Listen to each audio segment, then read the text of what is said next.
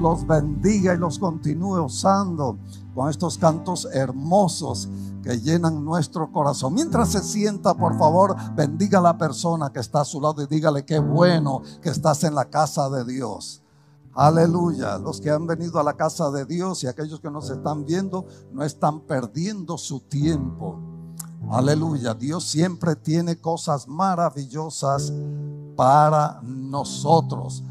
Bueno, hermanos, estamos muy contentos porque tenemos a la viajera de regreso, nuestra hermana Olga. Bienvenida, hermana Olga. Amén. Aleluya. Ella estuvo por allá unos, ¿cuántos? 2 meses ya. 2 meses casi 2 meses allá en San Luis Potosí, con la familia y todo. Y yo sé que Dios le ha dado grandes experiencias y ha hecho grandes cosas en su vida. Amén. Y usted ha sido de bendición allí, en el nombre de Jesús. Gloria a Dios. Le damos un aplauso al Señor, hermano. Gloria a Dios. Aleluya. Muy bien, estamos en esta serie tan hermosa y tan poderosa. Y es la serie acerca del Espíritu Santo. Y en esta mañana queremos hablar lo importante que es de tener un compañero. Hermanos, porque en nuestros momentos difíciles que nos presenta esta vida, cuando nos sentimos frustrados, cuando no sabemos qué hacer, porque a veces llegamos a ese punto, ¿verdad?, que no sabemos qué hacer. Entonces buscamos ayuda. Aquellos, por supuesto, que no conocen al Señor buscan ayuda en otros medios, que lamentablemente la mayoría de las veces que ellos buscan en esos medios, la ayuda no es de gran cosa y a veces es todo lo contrario. En vez de ser una ayuda, lo que causa es un problema. Pero nosotros los que creemos en Dios, hermanos, cuando tenemos ese tiempo de dificultad en la vida, sabemos a quién acudir. Amén. Y acudimos a Dios por su ayuda. Buscamos la ayuda del Señor en esos momentos de frustración, cuando no encontramos qué hacer. Ahora, el problema que hay, hermanos, es que cuando buscamos la ayuda del Señor, no tenemos las palabras suficientes o las palabras correctas para decirle, ¿verdad?, cuál es nuestra profunda necesidad, esa necesidad, ¿verdad?, que nos angustia. Entonces realizamos algo. Cuando eso sucede, ¿verdad?, de pronto nosotros realizamos algo y decimos, un momento, yo no tengo las palabras como decir. ¿No ha visto usted cuántas veces hemos venido delante del Señor, nos arrodillamos y cuando estamos allí no sabemos qué decirle? ¿Y qué pasa? A veces hasta nos agarra el sueño. Y entonces nos sentimos mal, nos sentimos, ay, es que no sé. En el caso de nosotros que tenemos la oración todos los lunes, nosotros venimos y tenemos una media hora de intimidad con Dios. Es algo personal. Cada persona que entra aquí a la iglesia el lunes sabe que tiene ese tiempo, entra aquí y no está esperando que nadie le diga nada. Nosotros no le vamos a estar diciendo nada. Ellos van a entrar y ellos mismos se van a poner en comunión con Dios. Unos aquí de rodillas, otros allí en su lugar, otros sentados, pero todos tenemos un tiempo, una media hora por lo menos, de comunión íntima, personal con Dios. Amén. Oh, gloria a Dios para aquellos que no saben lo que hacemos. Pero durante ese tiempo, debido a que sabemos que muchas veces no tenemos las palabras para dirigirnos a Dios de acuerdo a nuestra necesidad, tenemos unos cantos. Ponemos unos cantos. Todo canto tiene un mensaje. Amén. Y entonces el canto nos va dando, ¿verdad?, las ideas y las palabras para nosotros buscar de Dios y agradecerle a Dios, alabar a Dios. porque los cantos hablan de su amor, los cantos hablan de su poder, los cantos hablan de cuán grande es Dios. Y entonces nosotros allí tenemos de wow, sí Señor, tú eres grande, tú eres maravilloso, y comenzamos a orar de acuerdo a como Dios nos va abriendo el corazón a través de esas palabras, de esos cantos. O sea, oh, gloria al Señor, aleluya. Entonces, hay eso, nosotros llegamos a tener esos tiempos, porque todos, hermanos, tenemos tiempos.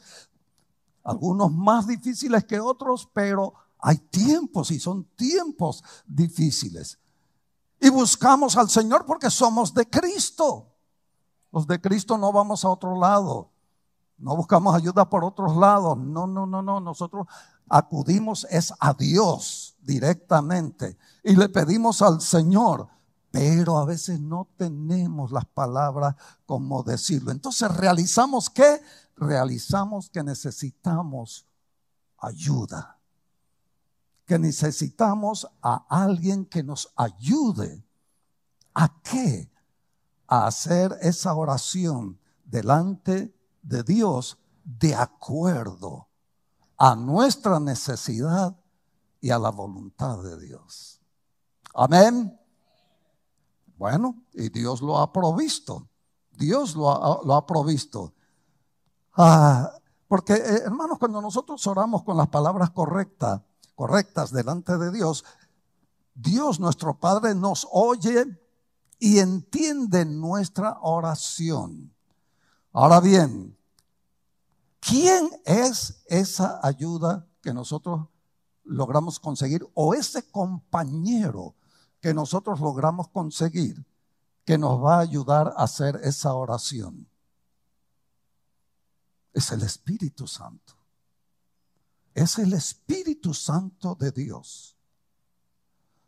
Y cuando nosotros acudimos al Señor y le pedimos que nos dé la ayuda y comenzamos a hablar con Dios, que a veces las palabras que estamos diciendo no son suficientes ni nada, al lado de nosotros está el ayudador que se llama el Espíritu Santo, y el Espíritu Santo comienza a interceder por nosotros delante del Padre Celestial, hermanos, y lo hace con gemidos indecibles, porque el Espíritu Santo ve y conoce realmente cuál es nuestra necesidad y cuál es la situación que nosotros estamos viviendo, que a veces es muy dura. A veces son momentos muy duros, muy difíciles. Y allí intercede el Espíritu Santo, y el Espíritu Santo entra a la presencia de Dios con esa oración y con esos gemidos indecibles. No hay palabras como decir o como descifrar esos gemidos que el Espíritu Santo hace delante del Padre por nosotros. Y con esos gemidos, con esa oración que el Espíritu Santo lleva directamente al Padre por nosotros, ayudándonos en nuestra oración, el Padre oye. Amén. Y el Padre responde. Gloria a Dios. Gloria a Dios. Por lo tanto, hermanos, necesitamos el Espíritu Santo para que Él nos ayude. El apóstol Pablo, hermanos, fue un gran apóstol, ¿verdad? Dios mío, uno de los apóstoles más grandes, el fundador de muchas iglesias, y un hombre que sirvió a Dios con todo su corazón, ni se casó. No pensó en el placer de la carne ni nada, sino que se dedicó completamente al servicio de Dios, a trabajar para Dios.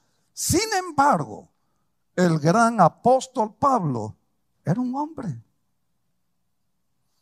Era un ser humano como cualquiera de nosotros. Y por ser un ser humano, él también tuvo que confrontar muchas dificultades en este mundo, y tuvo que afrontar muchos momentos que para él eran de frustración, eran terribles. Mire, la santa y bendita palabra de Dios nos habla de eso. Yo no estoy diciendo cosas de mi mente nada más. Es que está en la palabra de Dios. Vamos a Romanos 7, 14 al 25. Vamos a Romanos 7, del verso 14 al 25. Yo tengo la nueva traducción viviente. Y mire lo que dice allí en el 14. Dice, por lo tanto, este es Pablo, ¿verdad? Por lo tanto, el problema no es con la ley. Él aquí estaba hablando un poco sobre la ley, enseñando cuál era la diferencia, ¿verdad?, entre la ley. Y dice, por lo tanto, el problema no es con la ley, porque la ley es buena y espiritual. Dice, el problema está en mí, dice él. Ay, Dios mío. Hermanos, el diablo es tan malo y él es como un león y tiene, porque él no puede estar en todas partes, pero tiene sus demonios y andan como león rugiente alrededor de aquellos que aman a Dios y que, imagínense, si está alrededor de los que aman a Dios, imagínense cómo estará alrededor de aquellos que no aman a Dios. Imagínense, no solamente anda alrededor, anda en ellos, se mete en ellos y los esclaviza.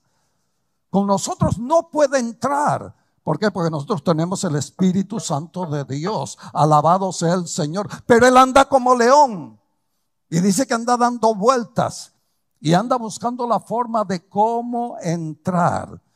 Y entonces, como nosotros somos humanos, como todo el mundo, tenemos esta carne. Ay, yo he hablado tanto de la carne, hermanos, para que ustedes se den cuenta de lo enemigo, el enemigo tan grande que nosotros tenemos, que es esta carne, nuestra carne. Nuestra carne es enemiga de nosotros. Nuestra carne, hermanos, tiene deseos y deseos que van en contra de la voluntad de Dios. Porque son deseos que van de acuerdo con la carne, con el mundo, porque esta carne es de este mundo y van con el mundo. Y el mundo, el diablo es el que está reinando en el mundo, es el príncipe del mundo. Por lo tanto, la carne ayuda a complacer esas tentaciones que el diablo anda como rugiente allí buscando y poniendo, tratando de que le abran la puerta para meterse y controlar y esclavizar. Por eso, hermanos, tenemos que tener un sumo cuidado. Y, hermanos, y tenemos que entender que tenemos un ayudador. Y ese ayudador es el Espíritu Santo. Y el Espíritu Santo está para nosotros. El Señor dijo, no os dejaré huérfanos. Os enviaré el Consolador, el Espíritu Santo. Él es su ayudador. Él los va a ayudar y los va a guiar a toda verdad. Él nos guía. El Espíritu Santo es una persona, no es una fuerza.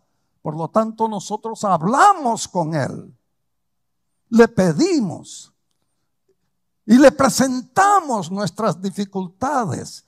Y al presentarle a nuestras dificultades, como él es enviado por Dios para bendecirnos y para ayudarnos, allí está para ayudarnos y tomar estos problemas en sus manos. Entonces Pablo decía, el problema es en mí. ¿Por qué? Porque yo tengo esta carne. Dice, porque soy demasiado humano. Soy un ser humano, soy un hombre, tengo esta carne y esta carne es débil. Un esclavo del pecado. Wow, el mismo apóstol Pablo, siervo de Dios, aquí está en un problema tan fuerte para él que él también necesita ayuda. Era un problema muy duro. El problema está en mí. Yo soy mi peor enemigo. ¿Sabían ustedes que nosotros somos nuestros peores enemigos? Nosotros mismos. Cuando alguien dice, no, es que yo soy así. Hermanos, cuando dice así, yo sufro. Yo digo, ¿cómo es posible que si es un creyente, es un hijo, una hija de Dios, pueda decir semejante cosa. No es que yo soy así. ¿Sabe lo que está diciendo en ese momento? Está diciendo, es que yo tengo esta carne y yo pertenezco a esta carne y yo obedezco a esta carne. El Señor reprenda al diablo. Amén. Nosotros no obedecemos a nuestra carne porque esta carne es de la tierra, es pecadora. Yo no voy a obedecer al pecado. No voy a obedecer a una carne que me quiere dominar y que me quiere ensuciar en el pecado y que me quiere avergonzar delante del mundo y que quiere que yo avergüence a mi Padre Celestial. Yo no voy a avergonzar a mi Padre Celestial. Yo lo voy a honrar y lo voy a glorificar y lo voy a glorificar con mi cuerpo en un sacrificio vivo presentado a Él. Amén. Oh, alabado sea, dele la gloria a Dios, hermanos, porque Dios les está hablando en esta mañana a través de su santa y bendita palabra. Y Pablo estaba tan frustrado consigo mismo que llegó a un punto donde dice allí el verso 15, no me entiendo a mí mismo. Fíjese al punto donde había llegado Pablo, el apóstol de Dios. No me entiendo a mí mismo, porque yo quiero hacer lo que es correcto, pero no lo hago. Aleluya. ¿Has estado ahí en ese momento? Hermano, ¿has estado allí? Hermana, ¿has estado tú allí? ¿Cuántas veces hemos estado nosotros? Y nos hemos encontrado en situaciones similares en que estamos en una decisión allí que tenemos que tomar. Y dentro del corazón nosotros sabemos que no debemos de hacer aquello, porque si hacemos aquello está mal. Pero debemos de hacer esto porque esto es lo que dice Dios y lo que dice Dios está bien. Pero estamos en esa batalla allí, que entonces, ¿qué hacemos? Lo que le sucedió a Pablo. Pablo dice, no me entiendo a mí mismo porque quiero hacer lo que es correcto, pero no lo hago. Nosotros queremos hacer lo correcto, pero la mayoría de las veces, lamentablemente, no lo hacemos. ¡Qué terrible! Luego la carga que viene sobre nosotros. La carga de culpa. Y luego el diablo haciendo garras de nosotros, sembrando esa culpa. Mira, tú mentiste, tú no estás diciendo verdad. Y tú sabes que no debes de mentir, que debes de enfrentarte a la verdad como un hombre, como una mujer de Dios. Y debes ser siempre verdadera, no mentirosa. Es más, dice la santa y bendita palabra de Dios que los mentirosos no entrarán al reino de los cielos. Y sin embargo, hermanos, debido a esa carne, esta carne tremenda, nos arrastra y nos hace a veces estar mintiendo. En cambio, hago lo que odio. Yo les he dado testimonio, hermanos, les he dicho muchas veces que yo viví una experiencia tremenda antes de ser cristiano. No era cristiano para esa época, no conocía a nuestro Señor Jesucristo, era un jovencito. Apenas estaba saliendo de mi niñez y en mi familia se presentó un caso de una persona que no sabemos por qué razón empezó a tomar.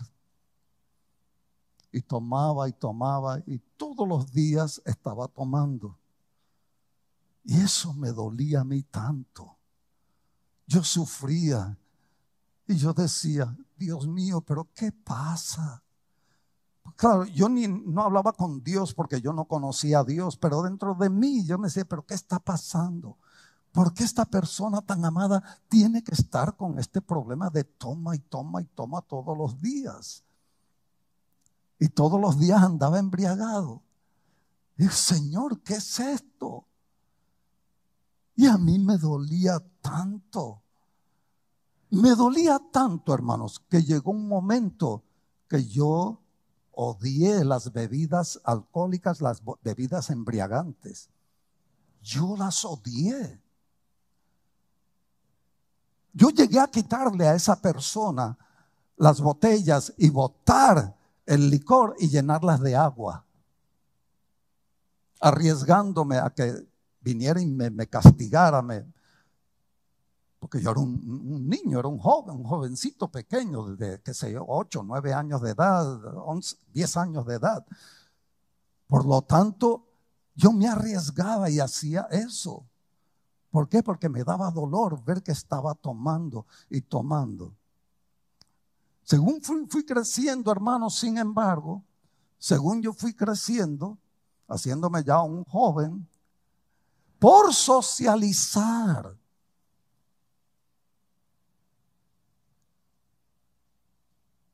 me paro, hermanos, porque a lo mejor cuántos hay aquí en este día, o cuántos hay allí en sus hogares que me están viendo, que saben que el licor hace daño y saben que han tenido tantos problemas en su casa, en su familia, en su vida personal, en su trabajo. ¿Por qué? Por andar tomando. Y sin embargo, viven diciendo, no, es que por socializar, por hacer amistades, por hacer amigos y andar con los amigos, por eso yo tomo.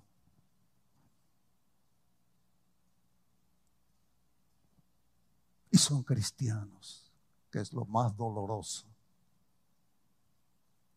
Cuando Dios nos enseña en su santa y bendita palabra, que no mires el vino cuando rojea en la copa, porque entra suavemente, pero por dentro muerde como serpiente.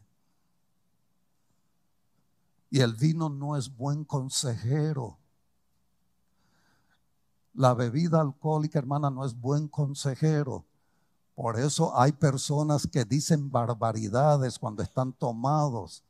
Sueltan la lengua y dicen cosas que después que están sobrios se realizan y dicen, ay, Dios mío, ¿y cómo pudo ser eso?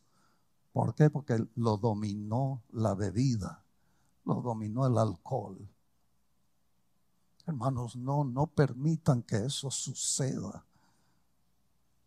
Pablo no habla aquí de estar tomando, pero él habla acerca de cosas que él no quería hacer y sin embargo las hacía.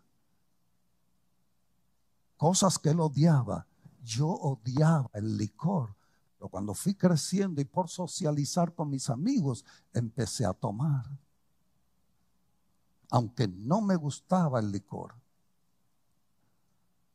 no me gustaba el cigarrillo, pero por socializar empecé a fumar.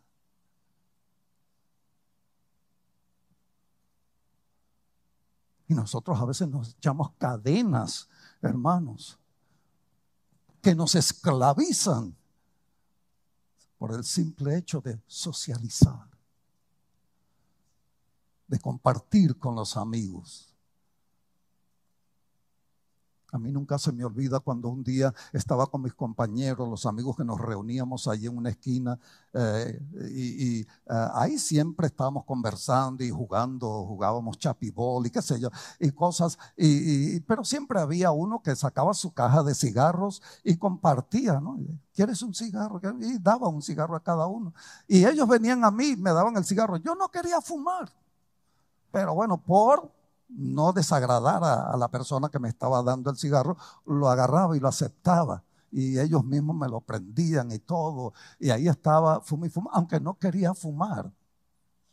Pero un día vino otro joven, también amigo de nosotros, que se acostumbraba a reunir ahí. Y cuando le fueron a ofrecer un cigarrillo, él dijo, no, gracias, yo no fumo. Y aquello me pegó. Me pegó tan fuerte en el pecho, en el corazón, porque yo dije, Dios mío, yo no quiero fumar, a mí no me gusta fumar, y sin embargo no tengo el valor para decirle a mis amigos, yo no fumo. Pero mira, este muchacho, él sí tiene el valor de decir, yo no fumo. Hermanos, ¿cuántos hay que están ligados y están atados? ¿Por qué? Porque no se atreven a decir, perdón, pero gracias, te agradezco lo que me está ofreciendo, pero yo no lo uso, yo no tomo, yo no fumo.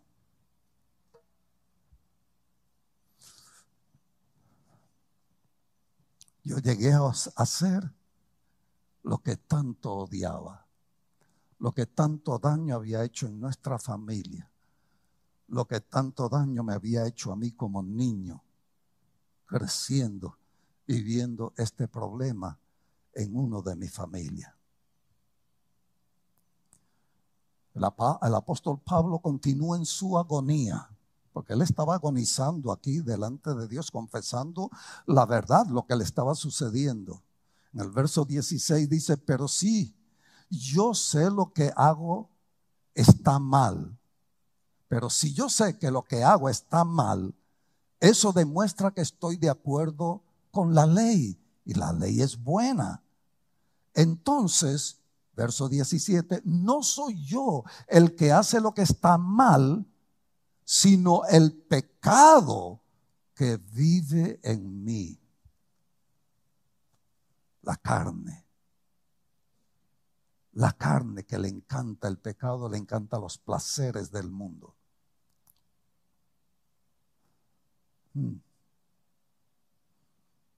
Verso 18, yo sé que en mí, es decir, en mi naturaleza pecaminosa, no existe nada bueno. Eres siervo de Dios, el apóstol de Cristo. Él sabía, ¿verdad?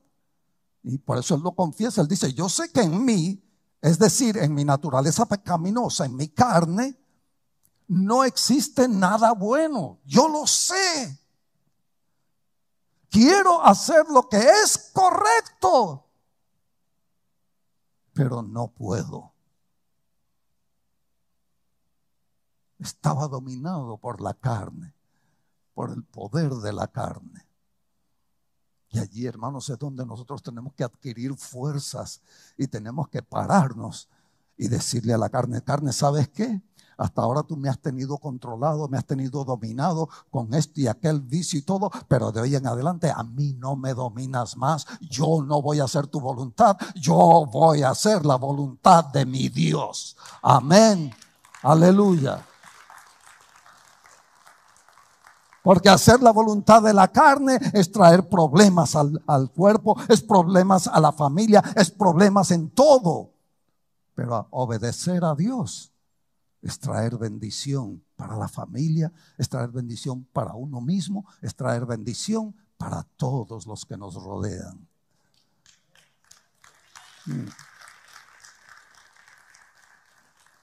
Verso 19, continúa el apóstol diciendo, quiero hacer lo que es bueno, pero no lo hago.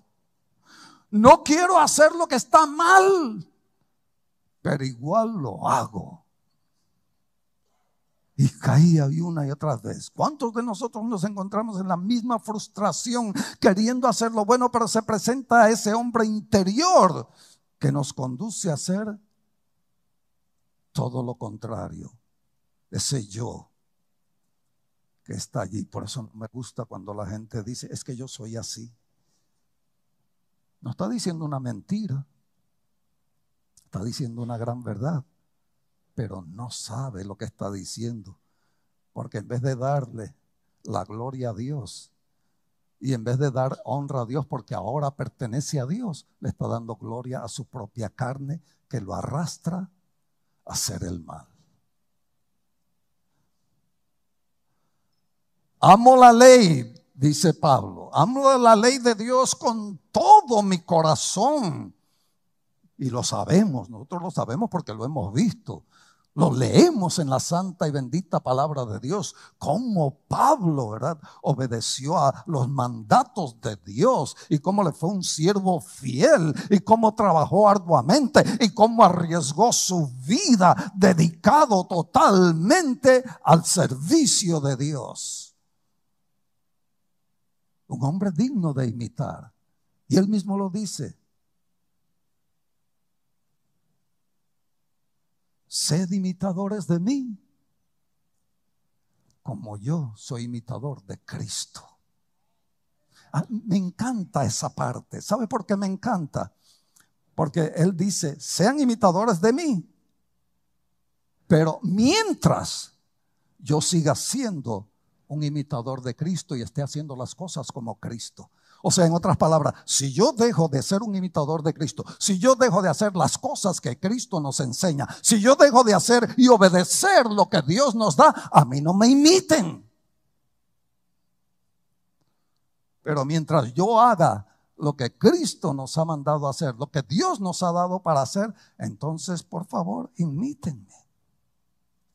Qué buen consejo, ¿no? Alabado sea el Señor. Y por favor, conmigo hagan lo mismo. Mientras yo aquí sirva al Señor, mientras yo sea un siervo de Dios y yo haga lo que Dios manda, por favor, si quieren imitarme, gloria a Dios. Qué bueno que hubieran aquí muchos más predicadores de la palabra de Dios. Qué bueno que hubieran más gente testificando de las cosas de Dios ahí en la calle. Dios siempre me da la oportunidad de que cada vez que hablo con alguien, me da la oportunidad y me abre las puertas para que le testifique de Dios. Así sean ustedes también, porque el mundo necesita de Dios. No podemos tener todo para nosotros. Oh, dele la gloria a Dios, dele la gloria a Dios. No podemos ser nosotros. No espere que le den un púlpito. Porque hay personas que no, es que yo, si me ponen en el púlpito, ahí sí, ¿cómo es eso? ¿Cómo es eso? Dios tiene a los escogidos para estar en el púlpito. Pero aún, a pesar de que Dios me escogió a mí para estar en el púlpito, yo no hago nada más lo de aquí del púlpito. Yo no me quedo callado allá afuera. No, hermanos, y allí yo hablo. No se quede callado porque no le dan el púlpito. No, es que no me dan el púlpito, pues no puedo hablar porque no me dan el púlpito. ¿Cómo que no puedes hablar? Dios no te dijo que fueras a todas las naciones, que fueras a toda la gente de todas lenguas y que les hablaras de Él. O te dijo que no, solamente desde el púlpito vas a hablar. ¿Dónde está eso? Yo no sé por qué, esto no estaba en el mensaje, hermanos. Pero Dios no se equivoca. Dios no se equivoca. Dios le está hablando a alguien aquí que debería de estar haciendo una obra tremenda y no la hace. ¿Por qué? Porque está esperando el púlpito. Hello. Amo la ley de Dios con todo mi corazón, decía Pablo, y él lo demostró con los hechos.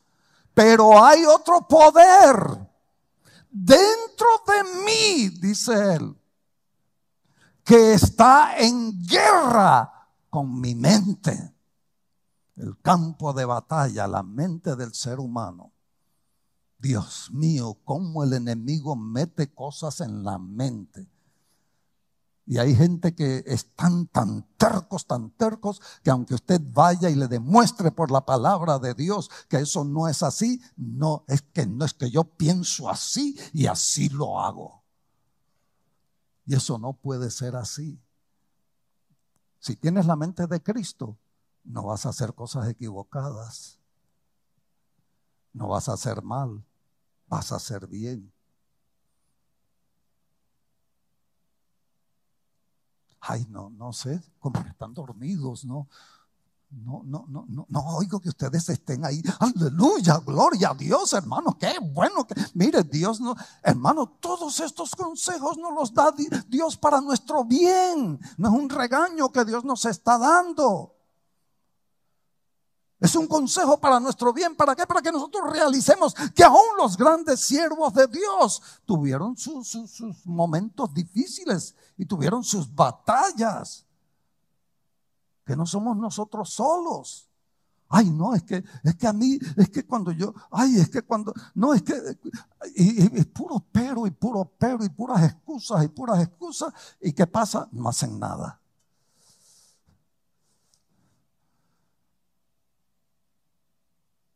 Pero hay otro poder dentro de mí que está en guerra con mi mente. Ahí es donde el enemigo ataca en la mente a tanta gente. Niños, jóvenes, hombres, mujeres, adultos, ancianos, a todos nos ataca ahí en el campo de batalla, es la mente. Y ahí es donde uno tiene la autoridad de decirle, ¿sabes qué, Satanás? Te me vas de aquí y no vuelvas en el nombre de Jesús. Amén.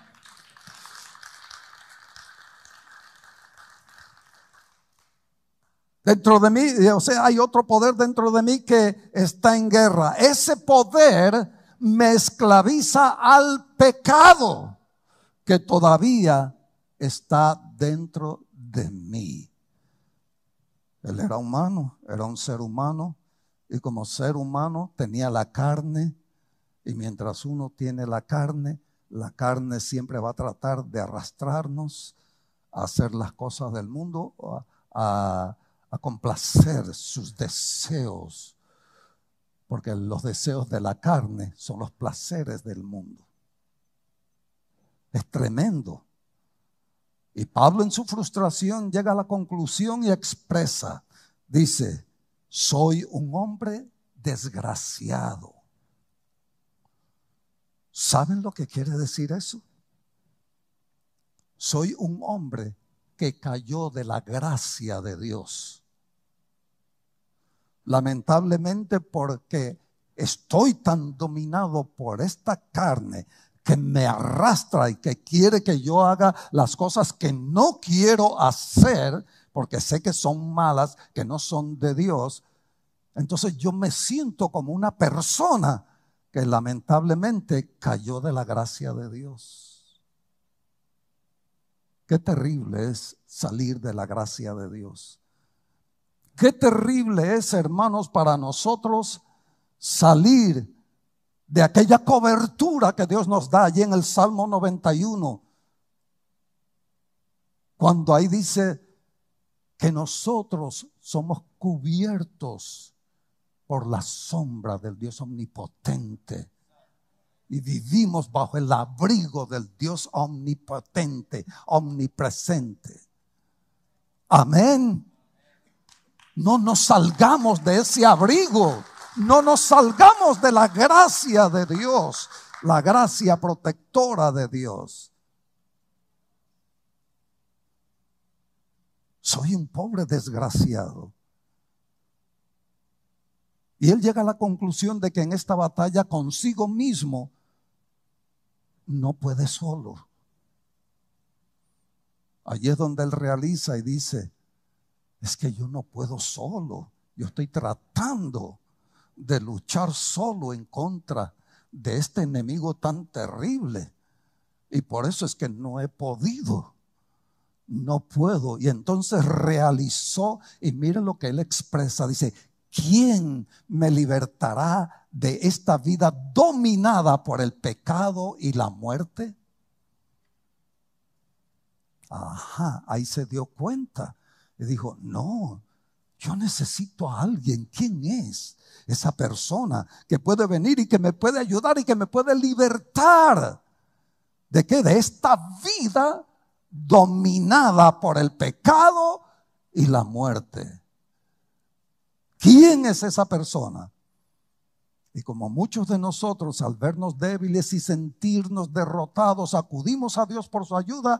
Él nos da la respuesta. ¿Y sabe dónde nos da la respuesta? En Romanos 8, del 26 al 27, y dice, además, el Espíritu Santo. Oh, gloria a Dios.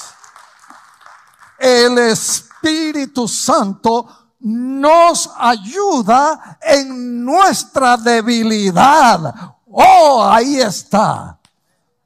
Pablo lamentablemente estaba tratando de luchar en esta batalla tan terrible por tus propias fuerzas. Y con tus propias fuerzas no lo podías hacer. Tú necesitas de algo más poderoso. Y es el regalo que Dios nos ha dado, su Santo Espíritu. Aleluya. Ay, hermanos, por eso, hermanos, tengan siempre el Espíritu Santo con ustedes, porque el Espíritu Santo está con nosotros. Y el que todavía no ha sido bautizado con el Espíritu Santo, pídale al Señor que lo bautice. O sea, que no solamente el Espíritu Santo ande con usted, sino que el Espíritu Santo viva en usted. Amén. Eso fue lo que sucedió en Hechos 2 con los 120. Ellos tenían el Espíritu Santo, pero allí en el aposento alto fueron bautizados, fueron llenos con el poder del Espíritu Santo y ahora se convirtieron en el templo de Dios. Amén. Wow, qué tremendo, hermanos. Además, el Espíritu Santo nos ayuda en nuestra debilidad. Ah, entonces necesitamos al Espíritu Santo. ¿Por qué? Porque cuando somos débiles, no somos suficientemente fuertes humanamente hablando para vencer a ese enemigo. Necesitamos el Espíritu Santo. Dice, por ejemplo, nosotros no sabemos qué quiere Dios que le pidamos en oración, ¿verdad? Por eso, cuando nosotros estamos orando y no sabemos qué pedirle al Señor en la oración, necesitamos también el Espíritu Santo de Dios, que el Espíritu Santo de Dios venga a estar con nosotros, porque cuando estamos en esa angustia, cuando estamos sufriendo momentos terribles, necesitamos la presencia del Espíritu Santo. Por ejemplo, nosotros no sabemos qué quiere Dios que le pidamos en oración. Ay, ¿qué será lo que le digo al Señor? ¿Qué será lo que el Señor espera que yo le diga? ¿Qué será? Y no sabemos, ¿verdad? Pero el Espíritu Santo ora por nosotros con gemidos que no pueden expresarse con palabras. Lo que les dije al principio. Es el Espíritu Santo. Entonces necesitamos el Espíritu Santo como compañero de oración. Lo necesitamos allí también. ¿Para qué? Para que nuestras oraciones, cuando suban al cielo, lleguen directamente al trono de Dios y Dios entienda perfectamente cuál es nuestra necesidad, qué es lo que le estamos planteando a través de la oración. Amén. ¿O le dan un aplauso al Señor, hermanos?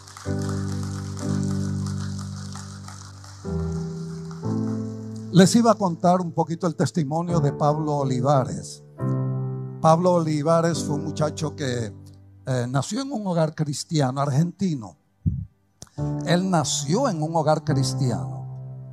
Su papá y su mamá los llevaban a la iglesia. Él creció en la iglesia, pero él tenía preguntas y no había encontrado respuesta allí en la iglesia. Le preguntaba a su papá y a su mamá, y su mamá no, tampoco tenían la respuesta. Por lo tanto, él como que se fue desencantando. ¿Por qué? Porque comenzó la batalla en su mente. El diablo empezó a atacarlo por su mente. Y llegó a un punto que decidió ya no ir más a la iglesia, ya no quería más nada con Dios, no creía en Dios, en fin, y se apartó. Y la mamá le tuvo que decir, hijo, si tú no vas a servir a Dios y vas a traer son cosas, porque él empezó a tocar en una banda, él fundó una banda de música de rock and roll, de esas de aquellos días que aquello era terrible, ¿verdad? Él tocó con aquellos que se pintaban todas las caras de blanco y todo, él tocaba en esa banda y todo, bandas muy famosas en el mundo entero. Y este muchacho se apartó de Dios completamente. Odiaba a su mamá porque su mamá oraba por él. Él se fue a los 15 años, se fue de su casa y allá se mantuvo. Y dice que vino una vez porque su papá le pidió que viniera y que visitara a su mamá. ¿Y sabe lo que pasó? Cuando entró a su casa y vio a su mamá de rodillas orando, salió maldiciendo y diciendo cuánta cosa. Él tenía la llave de la casa y tiró la llave y dijo, ya más nunca voy a volver aquí. Y gritando, hermanos, otra vez fue que no sé qué fue lo que pasó, que él decidió ir a visitar a su casa. Cuando llegó a su casa no era su mamá, era un grupo de hermanas en la casa orando. Cuando llegó y abrió la puerta y vio que ahí estaban orando, Dios mío, empezó a maldecir a todo el mundo y a decir cuánta cosa, y se apartó. Este hombre se convirtió prácticamente en un demonio. ¿Se acuerdan ustedes lo que dice la palabra de Dios? Que cuando uno cree en Dios, Dios barre la casa y saca el demonio que está ahí.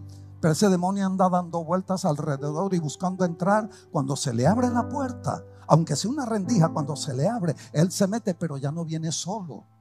Dice que viene con 7 más. Y el estado de esa persona se hace mucho peor de lo que era antes. Y eso fue lo que sucedió con este muchacho. Lo agarró el demonio, hermano, se metió en eso del rock and roll, en las drogas. Se tatuó, 75% de su cuerpo estaba tatuado. Se ponía aros en los ojos, en la nariz, en los labios, en la lengua, qué sé yo. Andaba, pero aquello era una cosa horrible lo que él andaba. Pero la mamá, hermanos, nunca dejó de orar por él. La mamá permaneció orando por él. Un día vino aquí a México. Lo contrataron para que viniera con su banda. Habían varias bandas que iban a participar internacionales ahí en el Estadio Azteca. Y cuando estaba allí esperando, estaba en el hotel, quería comprar una guitarra y se fue. Y un muchacho lo encontró. Cuando él llegó donde estaban las tiendas, un muchacho le abrió la puerta y le dijo, ¿cómo está? Mira, yo tengo lo que ustedes necesitan. Y entonces él pensó que era uno de sus seguidores, de sus fans, que siempre andaban en drogas, y él pensó que era que le estaba ofreciendo drogas. Y le dijo, no, ahorita nosotros no queremos hacer una compra y ya nos vamos, ¿no? Y él dijo, pero yo tengo lo que necesitas. ¿Qué es lo que quieres? Y entonces él le presentó y dijo, yo quiero una guitarra. Ah, sí, bueno, yo tengo guitarras. En mi tienda hay guitarras, no te preocupes, yo te la consigo. ¿Cómo la quieres? Y le dijo, y total que él no quería, pero el muchacho fue convenciéndole. Ellos entraron a varias tiendas y salieron porque no le encontraron la guitarra allí. Entonces el muchacho seguía ahí detrás de ellos, que quería que fuera con él. Y total que decidieron, ok, vamos a ir a tu tienda para ver qué tal es. Resulta que lo llevaron a Tepito, no sé cómo se llama el barrio ese ahí, que es bien peligroso en México, Distrito Federal. Tepito.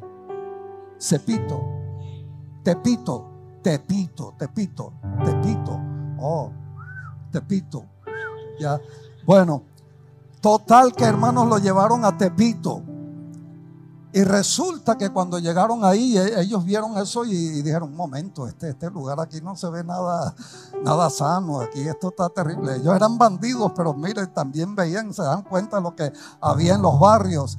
Y entonces le dijeron, ya mira, ¿sabes qué? Y los muchachos de él volteó para ver a los de la banda, y los de la banda ya estaban todos también ahí pálidos y con miedo por el lugar donde habían llegado. Total que, hermanos, él dijo, no, ¿sabes qué? Nosotros nos vamos. Cuando dijo así, 5 más bandidos vinieron con las pistolas en la mano y dijeron, esto es un secuestro. Y lo llevaron secuestrado, lo metieron ahí en Tepito, en una casita de esas de lámina. De ahí los tuvieron por varios días, y pidiendo a la compañía que los había contratado que les diera $20,000 si no los iban a matar a todos. Y entonces la gente de la compañía dice, no, pero nosotros no tenemos nada que ver en eso, porque vamos a dar $20,000. Y no daban el dinero.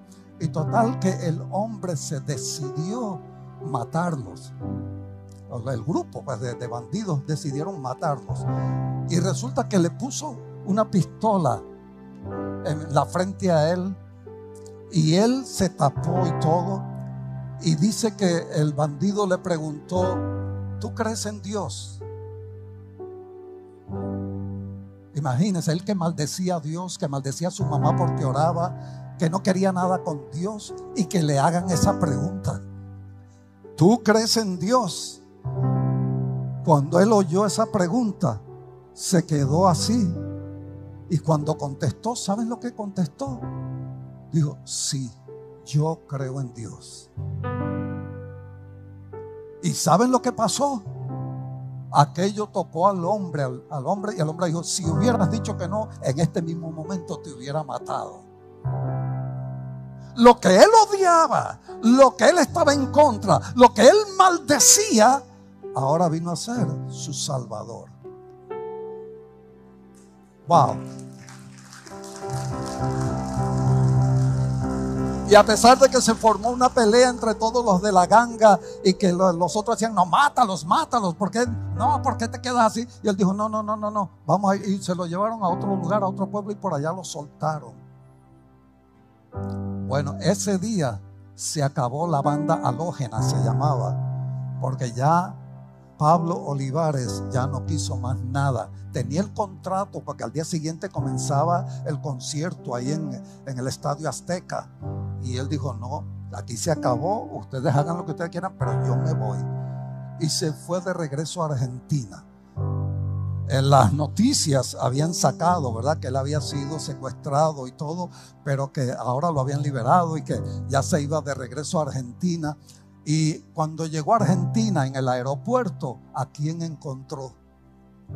Dice que iba bajando las escaleras. Cuando salió del avión, iba bajando las escaleras para ir a buscar un carro, para irse a su casa o algo. Y ahí estaba su mamá, ahí estaba esperándolo. Y cuando él la vio, todavía fue desafiante, y fue con ella y le dice: ¿qué pasó? ¿Qué fue lo que pasó? Y la mamá se le quedó viendo y dijo: mi hijo, lo que pasó fue que Dios contestó mi oración.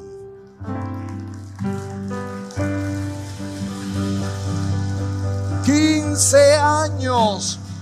Un bandido, una persona que no tenía remedio humanamente hablando, perdido completamente. A él le interesaba el dinero. Él tenía una esposa y tenía 2 hijos, y a él no le importaba su esposa ni sus 2 hijos. A él le importaba era su carrera, la fama, la fortuna, los placeres que el mundo le presentaba.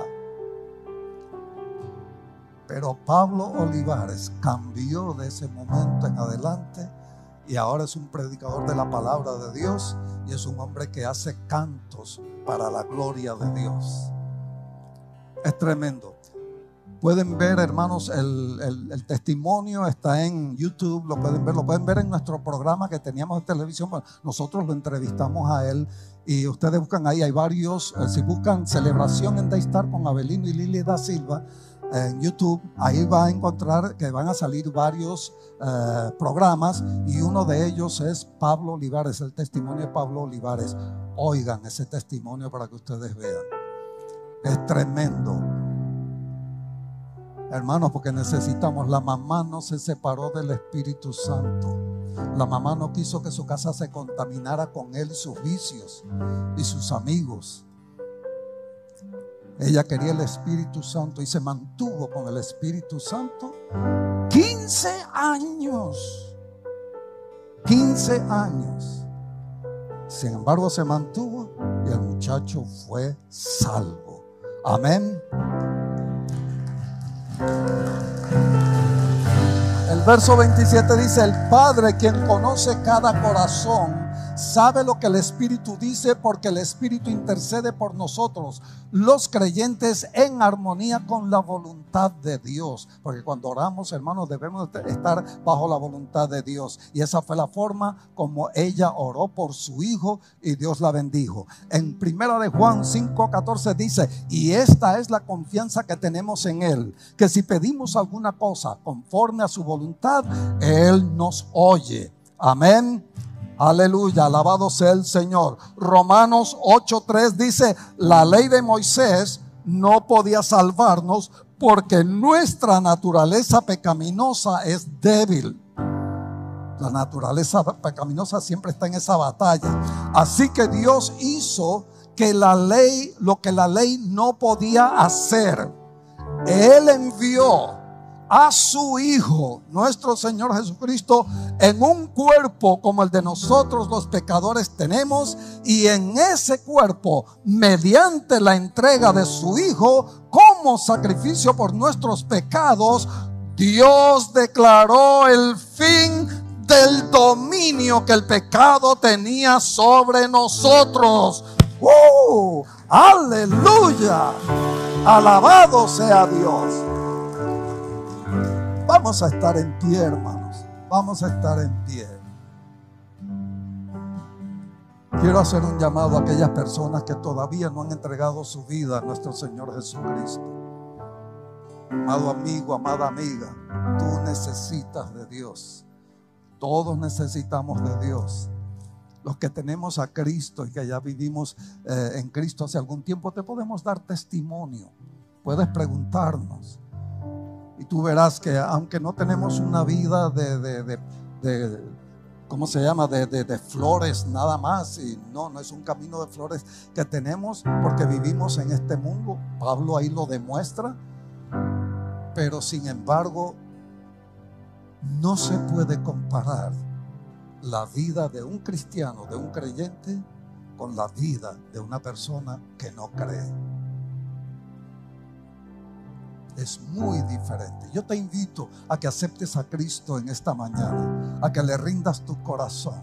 Este muchacho le rindió su corazón a nuestro Señor Jesucristo, y a pesar de toda la maldad que había hecho durante tantos años, mira, sin embargo, Dios lo transformó, lo cambió, y ahora es un siervo de Dios. Es un hombre que da testimonio delante del mundo de que él pertenece a Dios. Alabado sea el Señor. Vamos a hacer una oración. Yo te invito a que hagas esta oración con nosotros. Repítela a voz audible. Y si tú repites esta oración y te entregas de verdad a nuestro Señor Jesucristo, también invito a los que fueron cristianos y se apartaron, como Pablo, ¿verdad? Pablo Olivares.